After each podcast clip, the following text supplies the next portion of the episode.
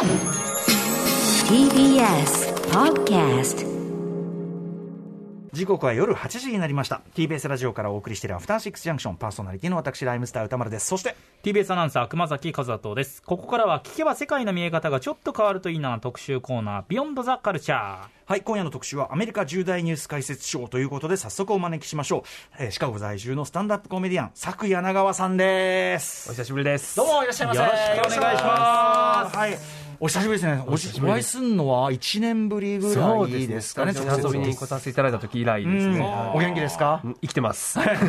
いろんなことありますからね、本当にね。はい。はい、でもあのお元気そうで何よりでございま。す。はい、先日あのあのーセッションもねはい。出てらっしゃって、あはい、そリモート拝聴してで、ます。はい、出させていただきました。はいはい。えー、ということで、昨年の3月以来、1年4月、えー、4か月ぶりの登場でございます。現在、なんと、この番組でもね、はい。あのーまた別にお世話になってました、セアロガイおじさん、はい。と一緒に全国ツアー中。そうなんですよ。まあ確かに、その、だからその、なんていうの？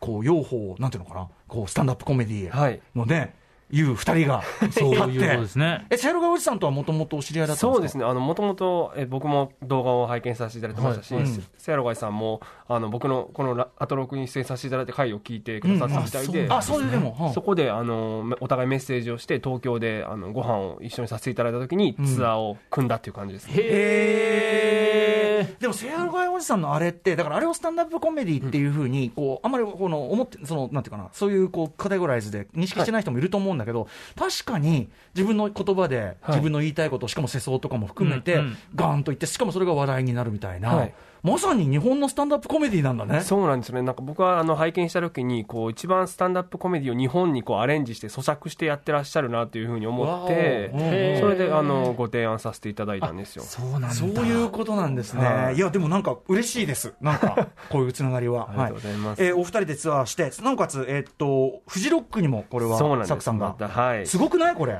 いやーでも本当にね、大大人数の前でやらせていただく機会なので、はいやっぱこれはスタンダップコメディを広める意味でも、まあ今回は MC が中心になると思うんですけども、えー頑張ってこようかなと思ってます。いやーでもそのすごいことですよ、フジロックからあとコットンクラブで、そうなんですよ。あの、うんソロショーが、えー決まりましコッて。トンクラブで見たら、なんかもう向こうのコメディクラブっぽいですから、完全にね。そうですよね。ねで今回ジャズバンドとも一緒にやらせていただくことになってるので、非常に楽しみだなと思ってますめちゃくちゃ。楽しみなのが控えております。ということで、改めて熊崎さんから、昨夜、長さんご紹介をお願いします。はい昨夜長さんはマイク1本で観客を笑わせるスタンダップコメディアンです。アメリカ・シカゴ在住で年間400本ものステージをこなしています。今年経済誌「フォーブスアジア」の選ぶ世界を変える30歳以下の30人にコメディアンとして初めて選出。2019年にはフジロックに出演され歴代最多となる22ステージをこなされました。そして去年は歌丸さんが帯にコメントも寄せられました。初の著書「ゲットアップスタンドアッスタンドアップも出版されています、はい、ということで、今後ろでボム・マーリーのその、ね、元になったはい。ゲラップスタンドアップ流れておりますが、えーメジャーリーグに単身挑戦するスタンドアップコメディ界の一郎、もしくは二刀流、日本語と英語の二刀流、スタンドアップコメディ界の大谷翔平、呼ばせていただきたい。ありがとうございます。うん。はい。で、あのーちょっと素朴な疑問なんですけど、はい。まあ普段アメリカで英語で活動されてるじゃないですか、まあ、ススタンダップコメディって、基本的にはその英語圏で、はい。まあ、発達し、まあ、盛り上がってるジャンルでもあるわけで、それを日本に来て、日本人の観客の前で、まあ、日本語はい。話者でもあるサクさんがやるときって、はい。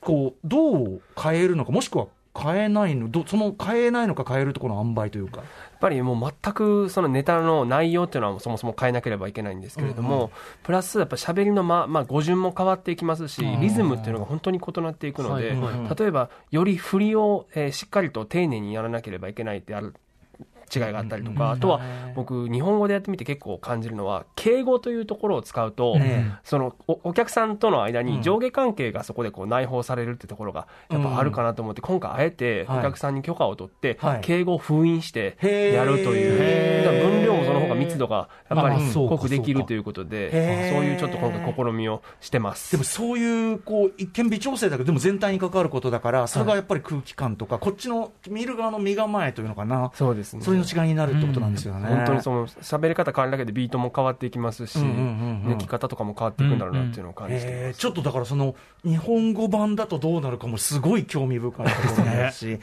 あとまあとにかくね、はい。ここ数日日本はもう本当にちょっと考えられないことがはい起こって、はい。まあ安倍元首相がね銃撃され、そうです銃撃っって、もちろんその日本でもあないわけじゃないけど、はい。その友要人が銃撃され、そしてまあましてその結果、お亡くなりになって、こんなことが、うん、ちょっと言葉を失うぐらいみんなショックを受けて、うん。っていう感じだったんですけど、あの当然、アメリカにもいっぱい報道されてるんですもんね、これはね。そうですね、もう CNN がいち早くあの臨時ニュースとして、はい。えー発表しましたし、うん。まあ、バイデン大統領もコメントを出したりとか、うん。うんかなり大きな余波はアメリカにも出てますね。まあ、アメリカはね、特にその今その、後ほども伺いますけど、まあ、銃乱射とかはい。銃撃事件、本当に多いし、まあ、どう考えても銃行き過ぎた銃社会の、まあ、あれだけど、まあ、今回の事件ね、その日本が銃社会でになりつつあるとか、そういうこととはまた違うはい。ものだとは思いますけど、はいまあでも、まさか日本でって感じはやっぱあるわけですよね。そうでしたね、本当にうん。僕、新幹線の移動中にこのニュースを見て、え本当に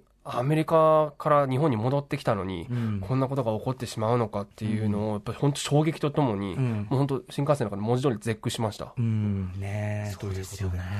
はい、あとですね、まあちょっともちろんね、あの、はい。まあアメリカ、今ちょっとそのね、銃規制の、本当に瀬戸際というかね、そういうようなところの話も伺いたいと思うんですけど、あとやっぱスタンダップコメディ、うん。特に日本で大きな話題といえば、い。やっぱりアカデミー賞授賞式で、はい。まあ、ウィル・スミスが、まあ、スタンダップコメディアン出身の、はい。えークリス・ロック、はい。まあ、私も大好きですけども、クリス・ロックの、まあ、発言を受けて、まあ、平手打ち事件とかなって、はい。まあ、大問題になりましたけど、えーこれ、まあ、向こう、まあ、当然その、ね、ウィル・スミスが非常に非難されるという形ではもちろん決着ついてるんだけど、あの実際のそのスタンダップコメディシーンというのかな、そこへの影響というのは、アメリカどうだったんでしょうか？やっぱりまあこの事件が起こった後、まあこう模倣犯みたいなのが増えてくるかもしれないという、うんまあの危惧があったので、うん結構多くの劇場がこう看板に、はい。我々はファーストアメンドメント、つまりうん。憲法第1条の表現の自由をうん。サポートしますというう看板を出して、うん。こういうオーダーがあった場合には即刻退出させますみたいなこう案内を出したりとか、うんあと僕が普段出ている劇場では、うん。えっと、舞台袖に一人セキュリティを強化するっていうあー。措置を取ったんですけど、うんうん結局、もうそのそいつはもう一人でポテトチップ食べながら笑って見てるだけなんで、何にも仕事しないっていう、観客じゃねえか心強さが全くないっていうのがありましたね。うーんそうか、はい。あの実際、そのなんていうんですか、もう模倣犯じゃないけど、はい。そんなのもあったんですか、あのデイブ・シャペルという、うん。今、史上最高のコメディアンと言われているえ方が、えっとまあ、ネットフリックスの主催するコメディフェスティバル、ええ LA でやってた時に、はいまあ、暴漢が舞台上に上がってきてタックルをかますという、ええ。で本当にたまたまあの大事には至らなかったんですけども、ええええええ。本当にそういう事件があってで、まあ、デイブ・シャペルってかねてから LGBTQ の方へのこうちょっとコメントで物議を醸して、はい。ボイコット運動などにもなってたので、うんうんでデイブ・シャペル起き上がるや否や、うんはい、あいつ LGBTQ かと。そういうコメントで、これまた反省してへんなっていうことで炎上しうん。て、そのショー、実はクリス・ロックがデイブ・シャペルの前にネタをやってたんですよね。で、つかつかつかって舞台上がってきてええ、デイブ・シャペルに向かってうん、あれ、ウィル・スミスかっていうふうに っていううん、このタフさを見せてこれまたこう、そこの会場は爆笑になってましたけどええ、またこれ SNS はいろいろな意見が うん。溢れ返るというまあそういうような、ん。まあ後味の悪いことは起こったりはしました。あのーアメリカはね、でもコメディとか、特にスタンダップコメディっていうものの、まあ、ある種の際どさとか、うん。まあ、その、なんていうかな、自由な、もちろんその同意するかとか笑うかは別にして、まあそういうこう、なんていうの、表現っていうものに対する、もちろん許容度は日本と比じゃないと思うんだけど、それでもってことですよね。そうですね、ただ、アメリカ、今の時代、本当に日本よりおそらく厳しくなっていて、で例えばクリス・ロックのジョークにしても、うん容姿いじり、これ、ボディシェイミングっていうんですけど、他者の容姿を自分の物差しでジャッジすることって、日常会話のレベルでもあまりこう、うんうん。許されるものがなくなってきてるので、うんうんうん。まあ、あのジョークに関しては、もちろん。まあ、0点だよねっていう人の意見が多かったんですうんがうんうんうん、ただ、その上で、ウィル・スミスのあの行動が、うん。じゃあマイナス4000点やんなっていう意見が多くて、そうですよね。あまりに悪すぎる。さっきのデーブ・シャベルの件も、はい彼が言ってることとかは、、はいやいやいやいやいやっていうことだけど、そうなんですよ。でもだからといって、だからもうあまりにその暴力ということのマイナスがもうすべてを帳消しにする。そうですね。そうなんです暴力の脅威というのが本当に日本と桁違いっていうのと、よねあとあのまあオスカーに関しては本当にウクライナの国旗が随所に掲げられて平和への祈りという意味合いを持っていたということを、まあ、彼自身理解してなさすぎだという批判が多かっ。たんでが。まあ反省もね、めちゃくちゃしてましたけどね、後にねた。だなんか面白いなと思ったのは、日本でこう受け取られ方がアメリカと異なっていたじゃないですかうん。で、日本の SNS とかを心情的に寄ってる人が多かった。ねはい。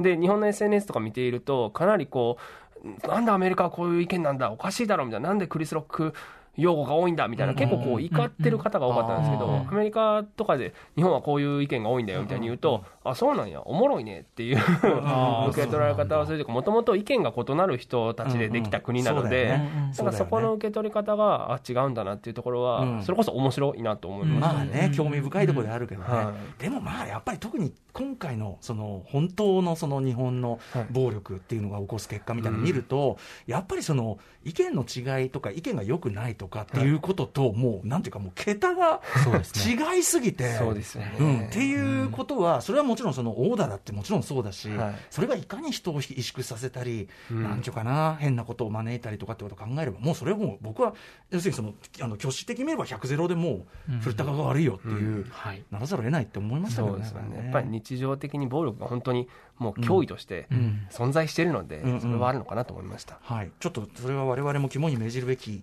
このタイミングだからこそっていうのはすごく思ったりしましたね。だからこそでもやっぱりその、なんていうのかな、それでもお笑いとか、はい。その発言、人前に出てって、自分の意見を言って、それで笑わせるとか、はい。なんかこうぶつけるっていうスタンダップコメディ的なものはい。ってめっちゃ大事っていうか、そうですね。やっぱり意見の違う人に笑えるかっていうところが今本当にこの分断の世の中で大事になってきてるんじゃないかなっていうのを思うので、逆にコメディアン側もですよ、はい。これほどこう腕が試される時代というか、もうないんじゃない？ね。いや本当にもう毎日吐きそうです、戦ってらっしゃる。いはい。やーすごいということで、そんなね、えー、昨夜長川さんにですね、えー、昨夜長川的アメリカ重大ニュース解説賞2022年上半期編ということで、まあ、作さんなりの視点でですね、はい、えースタンダップコメディアンならではの視点で、えー、アメリカの重大ニュースプレイバックしていきたいと思います。After Six Junction. はい、時刻は8時13分です。アフターシックスジャンクションパーソナリティの私、ライムスター歌丸、そして、TBS アナウンサー熊崎和人ですこの時間は年間400本のステージをこなすシカゴ在住のスタンダップコメディアン佐久柳川さんが帰国中ということでスタジオにお越しいただいています。イエーイ、よろしくお願いします。いらっしゃいませ。よろしくお願いします。さあ、ということで、今夜はアメリカ重大ニュース解説賞ということで佐久柳川さんが今年の上半期アメリカで起きたトピックを8個持ってきてくださいました。佐久さんのユーモアな視点で切り取りプレイバックしてもらいますのでまずはラインナップをご紹介しましょう。スタンダップコメディアン佐久柳川的アメリカ重大ニュース解説賞2022年上半期編。まずは物価爆上がり。続いて49年ぶりの反撃。私の体私が選ぶ。続いてキャンセルされた有名人。続いて。ブッシュ出現。続いて。ウクライナ侵略とコメディアンの楽屋事情。続いて。バイデンと猫、うん続いて。ヘイジャッキー。そして。ナイキとオレゴン。8つ、八8つつトピックを上げてましたいや、全部、全部聞きたいんですけど、もちろん。あの、だからできるだけ紹介していきたい。で、はい。ちなみに、あの、最後のナイキとオレゴンは明らかにこれ世界陸上。そうですね。これ合わせていただいた感はありますこれは一応最後に取っときますんで、はい。それ以外でこれ私が、えーランダムランダムにええ。選んで、サクさんがご紹介してください、ランダムっていうこと全部聞きたいんでね、ポンポンポンといきましょうね。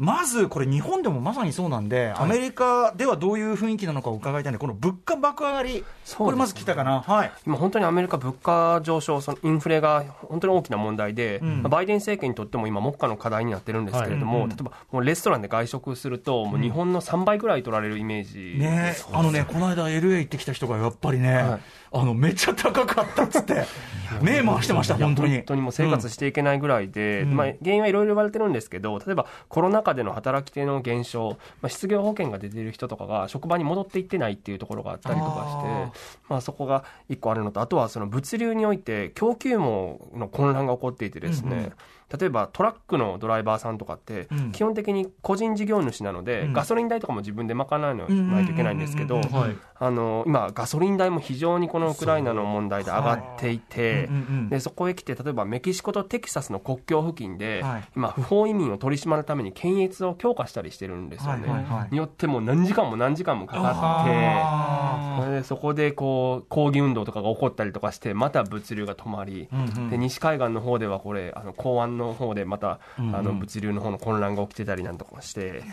本当に今大変であの全米最大手の1ドルショップ、まあ、日本の100円ショップをイメージしていただければいいんですけど、うんうん。ダラーツリーっていう、うん。まあ、お店がうん。ついに値上げに踏み切りまして、ほうほう。1.25ドルにあら。結構豪快に上げてきて、うんうん。だって、ね、かなりなパーセントね。ダラーツリーじゃなくなってしまったので、120%うんうん。これにあのもう怒った人たちが、もうじゃあダラーツリーって呼ぶなっていうデモに発展してて。へえまあ、なかなか大変で、まあ、でも本当にコメディアンもそれでいうと個人事業主なので、うん。やっぱギャラとかも自分で交渉しなきゃいけないんですけど、結構300人の劇場を満杯にしても、うん。ギャラとかって30ドル、まあ、3000円だったりするんですよね。マジか。そうなんですよ。でプラスワンドリンクがついてたりするんですけど、僕も一生懸命これはもう交渉しないと家賃が払えないと思って、はい。交渉した結果30ドルプラスあの3ドリンクチケットに ドリンク2つ増えた。2つ増えてもう飲まないやってかれへんっていう状況になって。でも現物的なさ処理しだしたらなかなか末期症状っていうかねそうなんですよ。感じしますよね。だからもうオーナーがちょっと濃いめに作っといたからみたいないらん処理をして。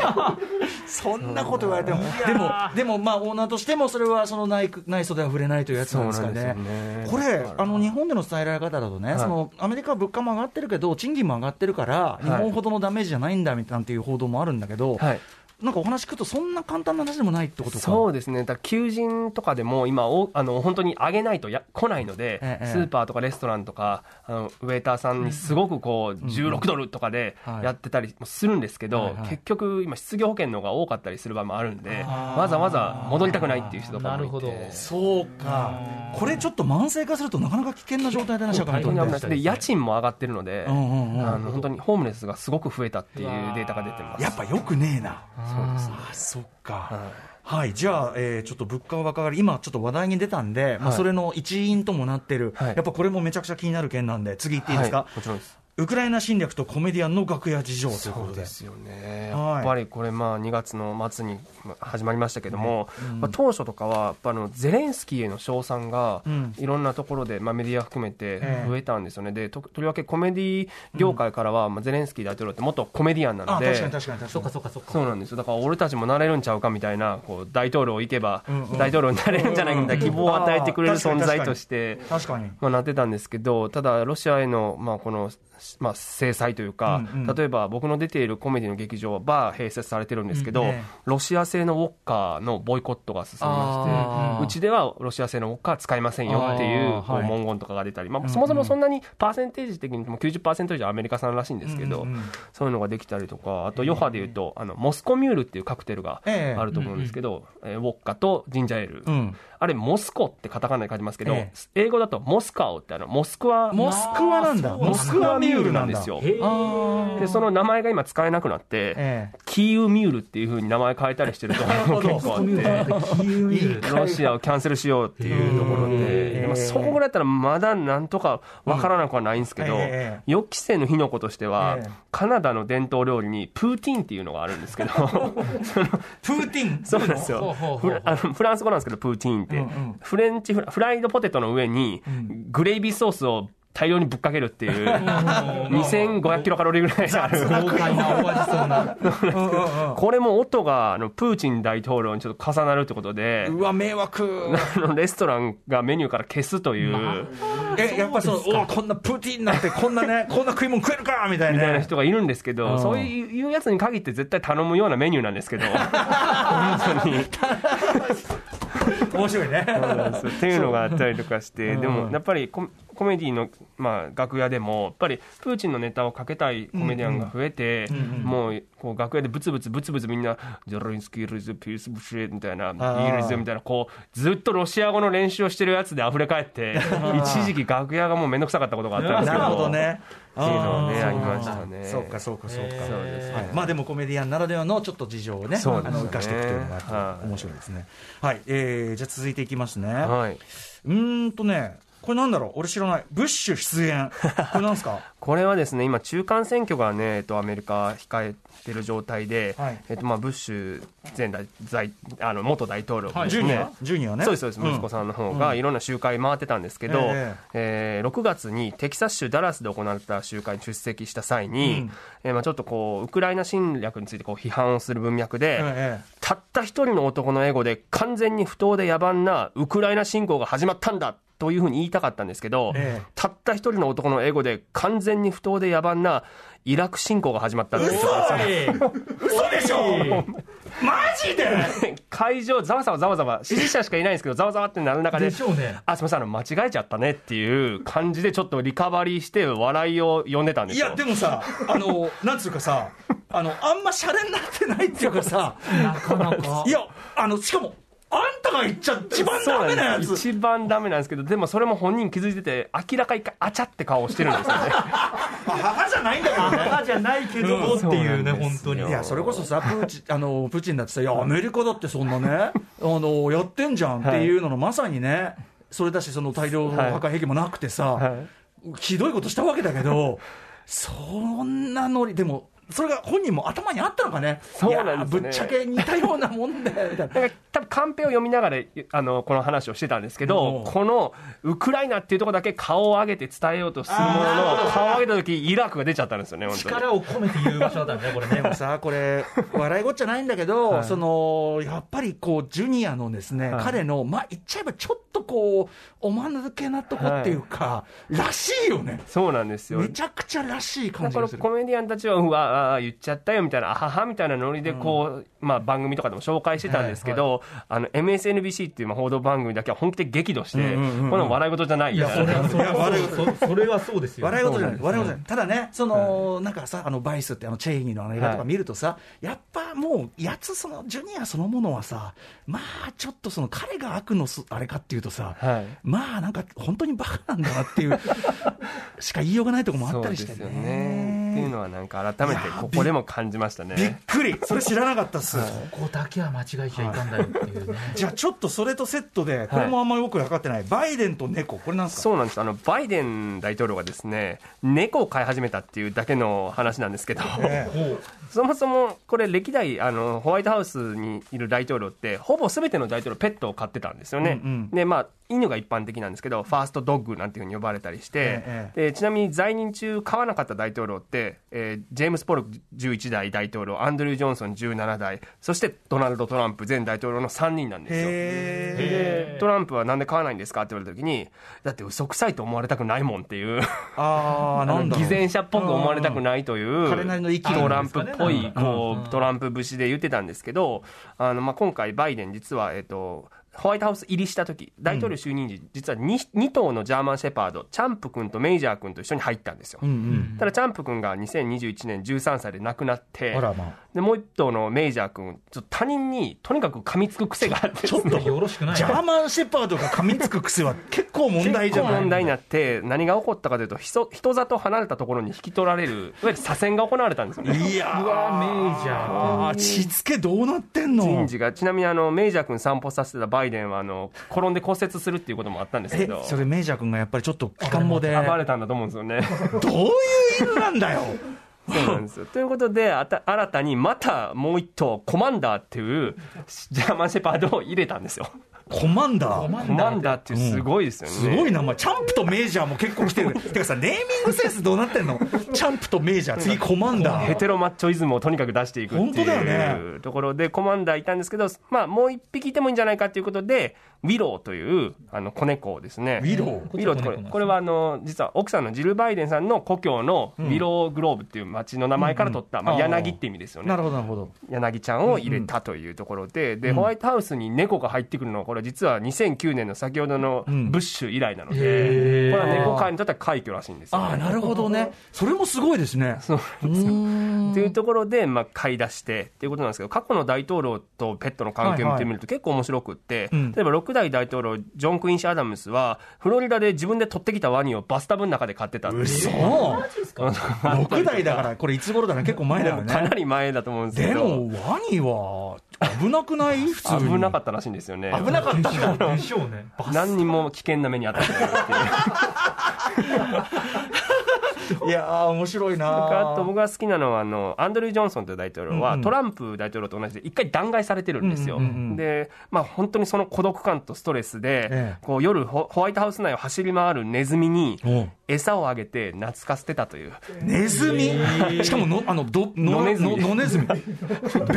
ベン、だよね、ね。映画のね。そうなんです。孤独な、孤独な少年だ、青年だがやることよ、そうなんですよ、うん。で秘書にこいつだけだよ俺を信じてくれるのはっていうのをずっとつぶやいてたもうさ、お休みになった方がいい、その状態の人は。精神的にね。大統領そんなに追い詰められてちゃダメ。弾劾されるとっていうのはねあったっていう話とかが残ったりしてます、面白い。はいはいはい。はいでもやっぱり動物飼う伝統ってなんかまあ、あるんですね。なん、なんなんですかね、これねそうで。すね、やっぱアメリカだとこう、もともとは自分で狩りをして、こう俺が仕留めたんだっていうのをこう見せつけるというところもあったりはしたんですけどうんうんうんうん、ただそれだけじゃなくて、やっぱりこう、まあ、印象付けというところで、うんうんうんまあ、機能してきたっていうのもあるとは思いますね。いや、でもなんかその、そこにもね、個性が出るのもいいですね。そうですねんトランプの俺買わねえ宣言とかですよね。はい。バイデンさん、ご自身はどうなんですか？そうですね、あのまあ、今、その支持率がそのアフガニスタンのうん。撤退以降、少しこう下がって、このインフレも来て、ダブルパンチでだどうなるのかっていうところだったんですけえど、えそれでいうとあの、大統領晩餐会というのが実は、えー久々に開かれましてほうこれ、もともとホワイトハウスの記者団が開いている、そのまあ年に1回の恒例行事だったんですけれども、ええまあ、2年間コロナ禍で中止ということで、ええ。3年ぶりに今回行われて、うんうん。で現職の大統領が実際に参加するという意味では、うん。トランプ大統領が参加をしないということを表明し続けていたので、トランプはやっぱかましますね、何から何までそうなんね。ですよ伝統をずっとね、こう、まあ、変えてきた、まあま、守らないできたというところはあったんですけども、実はこれ、1924年当時からずっと大統領が出席したという、ええ一応伝統がある行事で、うんえーまあ、このディナーは1980年代からは、メインゲストがスタンダップコメディアンうんで、こう大統領の目の前で政権風刺のこうネタをするっていうのがお決まりになっていたんですこれはすごくアメリカっぽい。はい。で、まあ、今回、トレバー・ノアという、えー南アフリカ出身の、うん。まあ、ニュース風刺番組を毎日やってる人が、うん。えーま、満を持して呼ばれてたんですけど、い。その前に実はマイクを持ったのはバイデン自身で、おおこう自分でこうかなり上機嫌で舞台上がって、えいやーこの晩餐会に初めて大統領が出席したのはえクーリッジなんでしょ1924年だよね、まあ、ちなみに私はその時もう上院議員だったけどねっていう。年寄りネタみたいな。年寄りネタ。まあもちろん1924年なんでそんなことないんですけど、でもその年寄りネタよくいじられるから。これでやや受け。まあまあまあまあまあまあまあ。ただその後なんかまあね、この会場に来るジャーナリストって全員ワクチン接種が義務だったんですけども、えーテレビの前のワクチンに懐疑的なみんな君たちが見ている FOX ニュースのキャスターもスタッフたちも今日この会場に入れてるということは例外なく全員3回目のワクチン接種してるってことなんだよねっていう。ピリッとね、ちゃんとね。ただあの、まあ、右も左もメディアみんながこれ拍手してたので、んまあ合格じゃないでしょうか。なるほどね。ななんかちょっとあんまりね、なんか昨日聞いてないっていうか、ぼなんかさ、ニュース見てても大丈夫？ぼなんか、ぼーっとして見えるか まあら。まあ見た目のうん。だから、あの、あ、そういう昨日聞いたこと言うんだってだけでもちょっとね。そうですね、まあ、もちろんジョークライターがいるんですけども、うんうんうんうん。そうなんですよ。だからデーブ・スペクターさんみたいな人が書いてると思うんですよ、そうかそうかそうか。これはまさにね。本当に。それをこう、なんか拙い感じで言ってる感じっていうか、へーアメリカの政治家も大変ね。そういうねそうですね、昨日聞いた感じも見せなきゃいけない。た。だそれで言うと、ちょっと昨日聞いてたのは、あの先月、ちょっとバケーションに行ってる時に、バイデン、自転車で転んでしまったんですよ、ね、よくさ、ちょっとバイデン、け怪我よくしない？危なかったんです、今回も、結構派手に転んで、SP がわーってこうみんな行ったんですけど、結局大丈夫で、その直後に子供がこうつかつかつかってこうやってきて、こう質問したんですけど、ええどうやったらこの国でこの自分の人生成功できるんですか、ええっていうことを聞いたら、うん、簡単だよ。倒れても立ち上がることだねっていう。おいや、これ、多分決まってはないんですけど、なんかいいこと言った風にはなってました。だし、まあなんか、あまあ、まあなんか、まあまあまあまあ起点が効いてるっちゃ効いてるっていうことですかね。はい、そんな感じのニュースでございました。ちょっとバイデンさん、ちょっと半笑いが。まあまあまあまあ、ね面白いいや、でも、いや、気が利いてるよ、これ、日本の政治家にそんなこと言える人いるかさ、いないよ、やっぱね、それはね。そうですね。はい、えー、じゃあ、バイデンとね、こう伺いました。じゃあね、ちょっとこれはおそらくヘビーめなやつな。のかな、49年ぶりの反撃、はい。私の体、私お私が選ぶ、こちら。そう。ですね、これはやっぱりあの女性の中絶の権利を最高裁が認めた、いわゆるロー対ウェイド判決っていうのが、まあ、覆るということが起ここってしまって。れ、びっくりしちゃいましたけど。まあ、い言われてはいたんですけれども、ももともとね、1973年に最高裁が認めた判決で、うん。まあ、そもそもでもこのアメリカ国内において、うん。中絶へのアクセスをめぐる権利って、ええ。国を二分する議題だったわけですよね。で、まあ、女性に選択の権利があるでしょうというええ。プロチョイス派。そしてキリスト教の教義に基づいて胎児の命を重要視するプロライフ派というところで大きくまあ意見がもともと分かれていたんですけど、ええ。近年やっぱり保守層の多く住む南部を中心にですね、胎児の心音が確認されてからの人工妊娠中絶を禁じるハートビート法というのがうん。成立してきて、でも心音が聞こえるようになるのってはい。6週間から8週間と言われているので、結構ね、そうなんです。もう気がついているということはもうほぼないという状態なので、実質中絶を全面的に禁ずる州法が各地で成立してしまっていたという、うんうん。まあ、現状だったんですけど、はい。これ何が問題かというと、うんうん。まあ、例えばレイプなどによる望まれない妊娠においても、はい。これって例外ではないので、うんもう執刀医にはレイプ犯よりもはるかに重い禁錮99年が課されるっていう、えー。そうなんですよ、うんそれぐらいもう矛盾がねはらんでやっぱり理不尽ですよね、それはね。っていそうのところでね、もういろんなあの抗議運動とかも起こってて、あとやっぱり当然その、その女性のそのなんていう貧困、はい。ね、そのそういうので育てられないとか、うん。その人の人生の問題ってやっぱありますからね。そうなんですよ、だからそこは宗教を超えた目で見るべきだなとは思うんですけども、あのアメリカって実は先進国の中で未婚の10代の母が最も多いっていうふうに言われていて、やっぱりその貧困ももちろんそうですし、育児放棄とかも大きな問題になっている中で、まあ、最後の砦として君臨してきたのが、この1973年に最高裁の認めたロー対ウェイド判決だったんですよ。はい。でちなみに最高裁って9人の判事による合議制で判決が出されるんですけど、この判事たちって大統領に指名されるんですね。でい一回指名されると基本的にはあの終身雇用なので、はい。まあ、焦点と同じと僕は思ってたんですけど、はい、なるほど、はいはい、確かに。まあ、変わる人もいます変からわる人が今回ねいましたけど、ただ一番、まあ、古株の判事ってブッシュ父に指名されてからも30年以上近く勤めている人っていうぐらないんかさ、それは、このやり方もちょっと問題ある気しますよね。そうなんですよ。めっちゃ保守化しやすいじゃないですか、うん。そんなの。そうですよね、んでそうなんです。今のところ内訳で見ても9人中保守に指名された人が 6, 6人。うん。で保守リベラル派が3人なので、はいまあ、保守有利に働きやすいんじゃないかというのをずっと、まあ、危惧されていたわけなんですよね。でもそのね、そのある意味、そのひっくり返されるところまで、だって、結構根源、やっぱすごくアメリカの、まあなんていうの、個人の自由っていうのをちゃんと認め権利とか人権っていうのを認めてるってことを考えると、すごくこう、後退したなっていう感じがしちゃうんだけど。前時代的な話だなとは思いますよね。うんだからなんかアメリカもなかなかおかしなことになってきてるぞっていうのは、ちょっとこういうニュース見ても思っちゃうあたり。そうですよね。でもこれが、あの、まず実は最高裁の中でこのロータイ・ウェイド判決を覆そうとしてるっていう草案がうん、これリークしたんですね、5月に。あで、それも大騒ぎで多くのデモが大変なことになるぞということになった時に、えーまあ、サタデーナイトライブという、はい。こうまあ、にその週に起こったことを実際に風刺してやうん。るコメディ番組はい。があっても46年続いてる番組なんですけど、この日たまたまゲスト司会者がイギリス人のベネディクト・カンバーバッチだったんですよね。ゲストがね、司会をずっと務めるんですよね。うん。はいはい。うん。で、まあ、オープニング出てきた時に胸に1973って書かれた T シャツを着て。なるほど、つまり先ほど言ったロー対ウェイドの判決が出た、もう明らかに、はい。あの判決を忘れんなよと。そうですね、そっちを支持しますよということを表明した、えー演出で出てきて、うん。で中盤、まあ、コントが披露されるんですけど、えベネディクト・カンバーバッチが中世のイギリスの貴族の格好でええ。演じる作品で、うん。まあ、というのもこの実はそのリークした草案の中で、ええ。13世紀のイギリスの法律を根拠に中絶権を禁じようとしているっていうことうん。が書かれていたのでそれをこう揶揄する形で。13世紀ってだいぶ時代感がね。五成倍式目ぐらいです日本で言ったら。本当にまあそうか。本当に。それぐらいの。うんうんうんでまあそのコントの中で今我々がこの法律作っておけばこれから800年後も使えるぞみたいなことをうわー。皮肉なもうね。でもす面白面白いしやっぱちゃんとビシッとやってる感じですね。ということねで、でうん。まあその、その番組の中で、コメディアンがニュースキャスターに扮して、うん。実際にあったニュースをこう、風刺するウィークエンドアップデートっていう目玉コーナーがあるんですけど、うん。その中でコリン・ジョーストというコメディアンが言った一言のジョークが、うん。もうかなりまあ刺さるもので、うん。えーその日が母の日の前日だったので、皆さん明日は母の日です。あなたが母になりたくても、そしてなりたくなくても。という。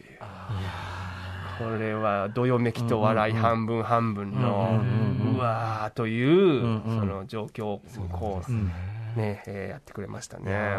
サタナイトラブでもさすがですね、はい、日本だと Hulu でね、あ見れますからね。ね。はい。はい。おすすめでございます、はい。最近もちょっとその話題してましたけど、はい。えー、ということで、もうなかなか重たいニュースからでございました、続いてじゃあ、これいこうかな、キャンセルされた有名人、はい。キャンセルカルチャーというやつでしょうか。うん。まあ今年も、まああの、例年に、えー、たがわずいろんな人がキャンセルされてるんですけれども、うん。ちょっと僕がびっくりしたのはですね、はい。オークワフィナという、え。えーアジア系のはい女優さんなんですうんよね。あのもういろんな映画でも出てますよね、オーシャンズ8はいとかね、はい、クレイジー・リッチ、うんうん。もうクレイジーリッチ。ねはい。シャンチーにも出てましたし、うんうん。今とにかく引っ張りいや、だこで、本当本当、うん、もう韓国系と中国系の、ミックスで、ニューヨーク生まれなんですけども、ラッパーでもあってね、ラッパーですよ、ラッパー出身だ そうですよね。ラッパー出身、うん。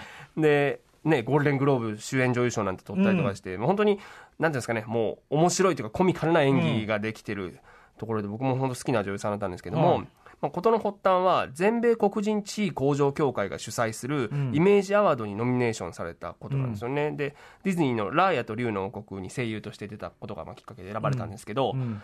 過去に彼女が、うん。えーととりわけオーシャンズ8の時うんに、うん blaccent と呼ばれる、うんうん。いわゆる黒人のアクセントをうん。真似するえーことをしていたということがうんうん。非常に大きな問題となってこれがいわゆる文化盗用うん cultural appropriation だという非難にさらされてきたんですよ。ね。でこの cultural appropriation って最近よく言われるんですけど、ええ。要は搾取とか差別などの歴史的な文脈を考慮せずに、え他者の文化を上辺だけ利用しそこから何かしらの利益を得ること。をなるほですね例えば、ケイティ・ペリーがあの着物で MTV のアワードに出たりとか、うん。ハロウィンでネイティブアメリカンのコスプレするもうセレブとかはこぞっても、うんうん。えー批判されますし、んうん。だから日本の無意味なチャイナドレスとかもしかしたらされる可能性あるんじゃないかな。いや、それこそね、その日本のヒップホップだって、これ、なかなかキワキワな話ですよ、これは。はい。うん。そうですよね、だからその文脈っていうのをそこう見ずにっていうところ、そして利用しているんじゃないかっていうところで、かなりこれ言われてるんですけど、その黒人のアクセント、ブラックセントもその一つと考えられているということが今回、えまあ、分かって、うんうん。でまあ、でも彼女の場合、ニューヨークのブルックリンで本当に黒人の友達に囲まれて育ったということをずっと公言してるし、ヒップホップへの、うん。えー愛というものもずっと公言してるんですけど、うんうん。やっぱ問題なのは、それが言われてから何もアクションとか声明を出してこなかったっていうところで。でこれにノミネートされたことでえーまあ、今回批判にさらされて、まあ、ツイッターを閉鎖したりとか、そこまで契約が打ち切りになるっていうところに発展してしまったオー。フィナでそうなのか。非常に好感度の高い、イメージの女優さんだっただけ本当だよに、ちょっとこれは驚きましたね。うん、ちょっとだから、かなりこう厳しいっていうそうかですね。感じになってきてますよね。そうですね、ん。だからそういうところで、まあえーは派生するんだなとも思いましたし、ね、難しいよね、その文化ってさ、結構クロスしたり混ざったりしてさ、うん発展していくとこもあるから、はい。あんまりそのルーツ主義のとこだけを厳しくやりすぎると、はい。ものすごい、それも本当窮屈なことになるっていうか、何にも生まれないよっていう。とりわけアメリカなんてはい。そういう要素が強い国なので、それこそね、ヒップホップカルチャーだって、いろんなこうプエルトリカンの文化とか、いろんなものが混ざって土台、はい。だからアフリカン、アメリカンカルチャーだけじゃないから、ちょっとななんかね、そうですね。大丈夫かしらんっていうのはちょっと。明らかにまあそういうあの例えばネイティブアメリカンの文化をうん。その上辺だけ利用するとかは、うん。例えば去年のワールドシリーズとかでも、うんうん。応援スタイルでこうトマホークチョップって言ってこうスタンドでこう、はいはい。ね、やあの斧をイメージする動きをやるっていうのが批判になったりはしたんですけど、それは割と分かりやすい例だとは思うんですけど、それで例えばメジャーリーグでも、えークリーブランド・インディアンスっていうチームがガーディアンズに名前を変更したりとかっていう動きは出てて、そこら辺は分かりやすいんですけど、そのまあ文化、その服装とかはちょっとこれ、どこまでやるのかっていう線引きがめっちゃ難しいんやろうなっていうのは思いますね。アクセントとか、そのやっぱ地域のね、うん。アクセントとかは、だって身についちゃってるから、そうですよとかもあね。るでしょうしね、ちょっとなかなか、はい。そうですね、あともう一人、日本でも知られてるところでいくと、ウーピー・ゴールドバーグがですね、はい。自分がこう番番組を務めるこう報道番組での発言が元で、えー非常に炎上しまして、うーん。これ発端はあの、まあ、教科書からですねホロコーストを描いた作品「マウス」というものが削除されたというニュースを扱った時に、はい。えーまあ、それに対してコメントをしたんですけども、うんうんうん。まあ、結局私にとって人種っていうのは肌の色なのよというのを黒人の立場からうんみたいな言って言ってたんですけど、でうん。ホロコーストっていうのは結局白人と白人の喧嘩なのよねという、えー完全にあこれは燃えるだろうなっていうところで。うんうんうんただそうなんですね。これなんで彼女が熱くなってたかっていうのも、うんうんまあ僕はその番組生で見てたので、うんうんなんとなくこう文脈として見てたのは、今アメリカで批判的人種理論という価値観がすごく今話題になってい批て、判的人種論、うん。CRT なんても呼ばれたりするんですけど、うんうん。要はアメリカの白人たちの繁栄って先住民から土地を奪って、うん黒人奴隷制度人種差別の上に築かれたものだという歴史観のことなんですよ、うんうんうん。要はアメリカって黒人とかネイティブアメリカンからの搾取の上に成り立ってきたよねとする歴史観なんです。けど、えこれ結局白人に罪悪感を与えかねないと、これを教えないという州が結構最近増えてきていて、こういう歴史でをもでも事実だからね。そうなんです。よだからうん一見歴史修正主義と言われかねないんですけど、これをだ教科書からこの消したっていうアクションがその批判的人種論なんじゃないかみたいな、ということが出ていてそこに多分こう熱くなったウーピー・ゴールドバーグがポロッと言ったら、うん。結局あの謹慎降板ということに持ち込まれたっていうのはあるかなと。でもそれはやっぱりそのやっぱりユダヤ人の苦難の歴史というのに対するちょっと、そうですよね。ん、ちょっと軽視というかあまりにも雑な白人同士ってそんな雑な話じゃないでしょうだって。そうなんですよね。だからそれはやっぱりあの日本のあオリンピックのことでもやっぱりあったので、うんうんそこの問題っていうのはやっぱりこう根深いっていうことを改めてそ,、んこに軽率になると本当にねもちろんいけないんだろうなっていうのはここで改めて感じましたね。はいというキャンセルカルチャー、キャンセルされた有名人のお話でございました、うまくいけば2つ全部いけるかな、えーいきましょうか。じゃあ「ヘイジャッキー」これなんですか？そうですね。これも今のとちょっっと重なるところなんですけど、これは野球のニュースで、ええ。ーまあ、シカゴホワイトソックスの、えーティム・アンダーソン選手という、まあん。今活躍している選手がいるんですけど、彼に対して、えー白人選手、えーニューヨークヤンキースのジョシュ・ドナルドソン選手がええ。試合中「ヘイジャッキー!」って呼んだんですよね。ええ。でこのことが、えー人種差別的だという発言で話題になったんですがこの「ヘイジャッキー」のジャッキーというのは、ジャッキー・ロビンソンという MLB 初の黒人選手、あの映画にもなりましたけれども、彼のことなんですよね。で、えーまあ、もともとこのドナルドソンと、えーティム・アンダーソン、遺恨があってこの試合の1週間前にちょっと塁上で工作プレーになって、ちょっとこう言い争いになってたんですよね。でそれを経て1週間後の試合で、えーこの白人のドナルドソン選手がティム・アンダーソンに対して「ヘイジャッキー」っていうふうに言こって。うんうんうん。でこの話題になったんですけど問題になって、はいはいはい。両軍入り乱れるぐらいの乱闘になったんですけど、うんうんこの時に試合が終わった後のロッカールームで、はい。このドナルドソンが、はい。えーちゃんと答えていて、はい。い、やいやいやこれは人種差別なんかじゃないんだと、うんうん。2019年のインタビューで、うん。ティム・アンダーソンは自分のことを、うん。俺は現代のジャッキー・ロビンソンだって言ってるじゃねえかと。うんうんで実際確かにそのスポーツイラストレイテッドのはい取材で彼はそう答えてるんですけど、その記事をよく読むと、うん趣旨としては今のアメリカの MLB における白人黒人のアンバランスさ、はい。オーナーは全て白人でとか、うんうん。G- GM も白人が非常に多いっていう中で、うんうん。このベースボールを俺は変えるんだといううん。意思表明なので、うん。それだけでこう「ヘイジャッキー」と呼ぶのは、ん。いささか軽率にうん。取られかねないと思うんですよね。当人がその歴史を踏まえて、その歴史のこの文脈上にいるんだっていうことと、やっぱりその白人選手が、ざっくり、その、そう、要するにその、いや本当そうでね、すその、ざっくり黒人選手みたいな言い方ではい。聞こえてしまうの、全然違うっていうか、だからそれは言い訳として成り立ってない気がしますね、そのこっちのあの女子さんがね。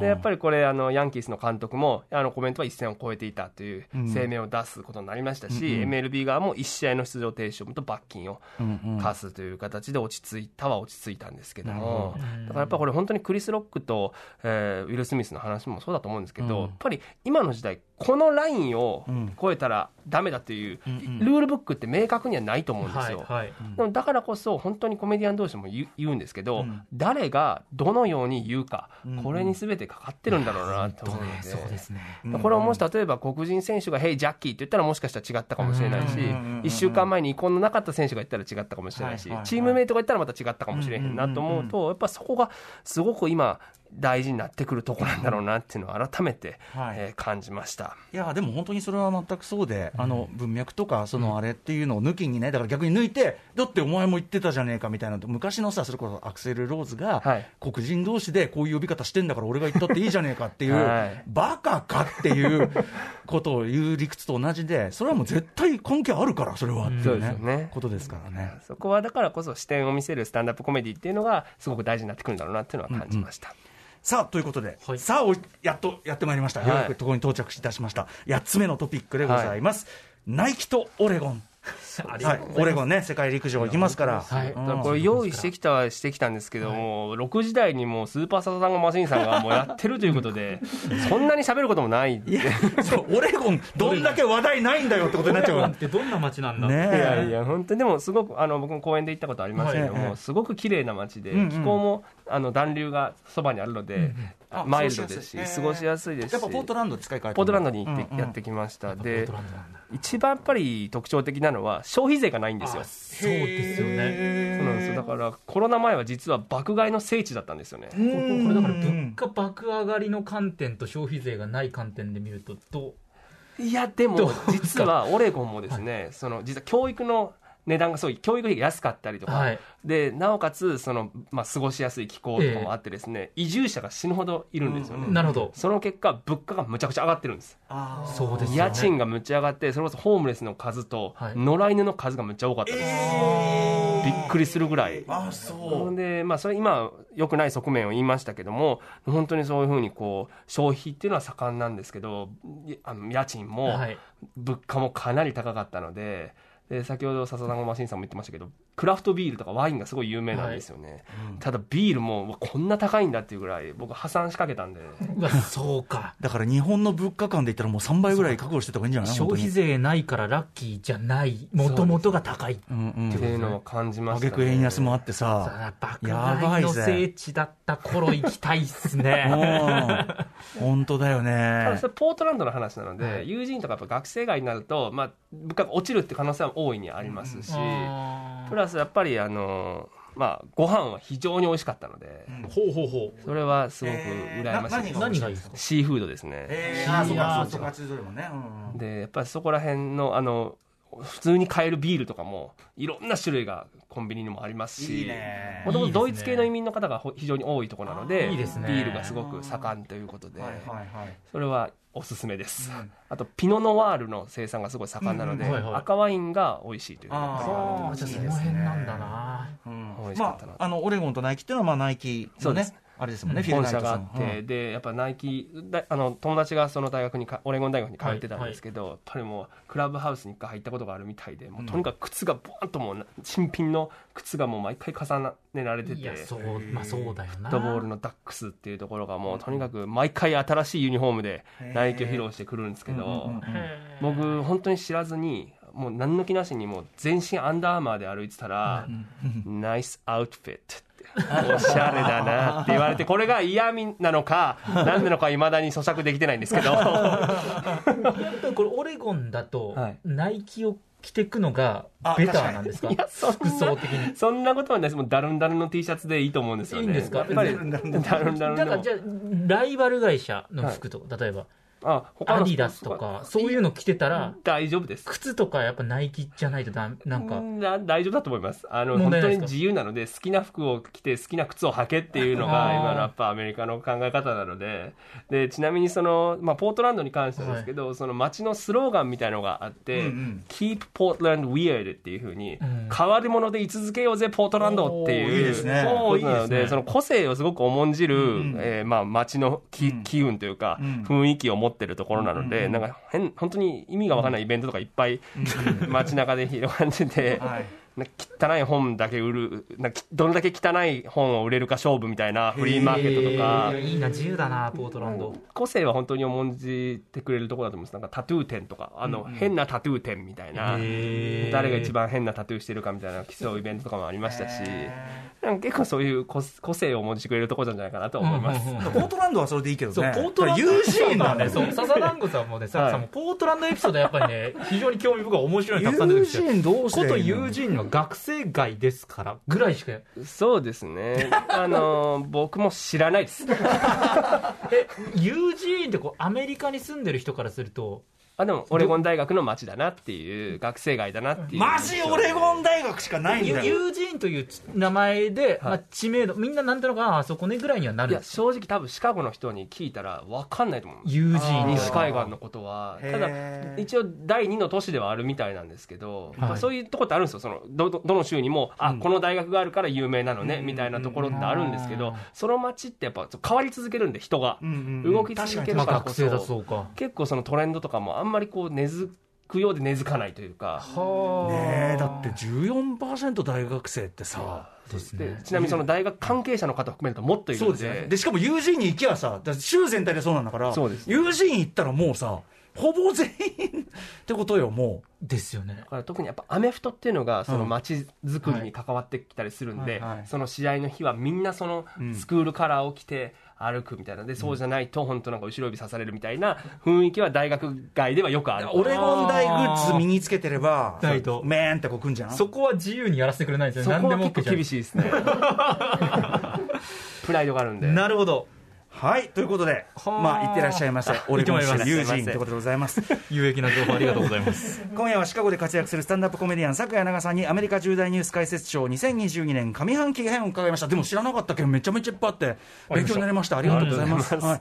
えー最後にサクさんからまた、はいえっとお知らせことなどお願いします。はい、今、えっと、全国ツアーも、えー回っておりますけれども、あとは、えーコットンクラブで7月22日にですね、えージャズバンドとともに、えー、2ステージを行いますから、ぜ金曜で俺行けないけどこれいいな行ける人なひ、えーチケットコットンクラブのサイトから、えーお求めいただけますので、えー18時開演20、20時半開演の 2,、えー、2ステージでございます。本場のコメディクラブ感味わうとしたらこれですねやっぱね完璧な場所だなと思ってます。うんは、はいい。ということでございます、まあ、とにかくあとコットンクラブご成功そしてあのフジロックでもねはい活躍をお待ちります。あのご期待しております、はいおね、お祈りしておりますあ、そうですそしてまたあの次ねお会いできる日をまたねあ。のアメリカとあのリモートかもしれませんけども、ははい。い楽しみにしております。よろしくおお願いします。ということで今夜のゲストはスタンドアップコメディアン昨夜長川さんでした。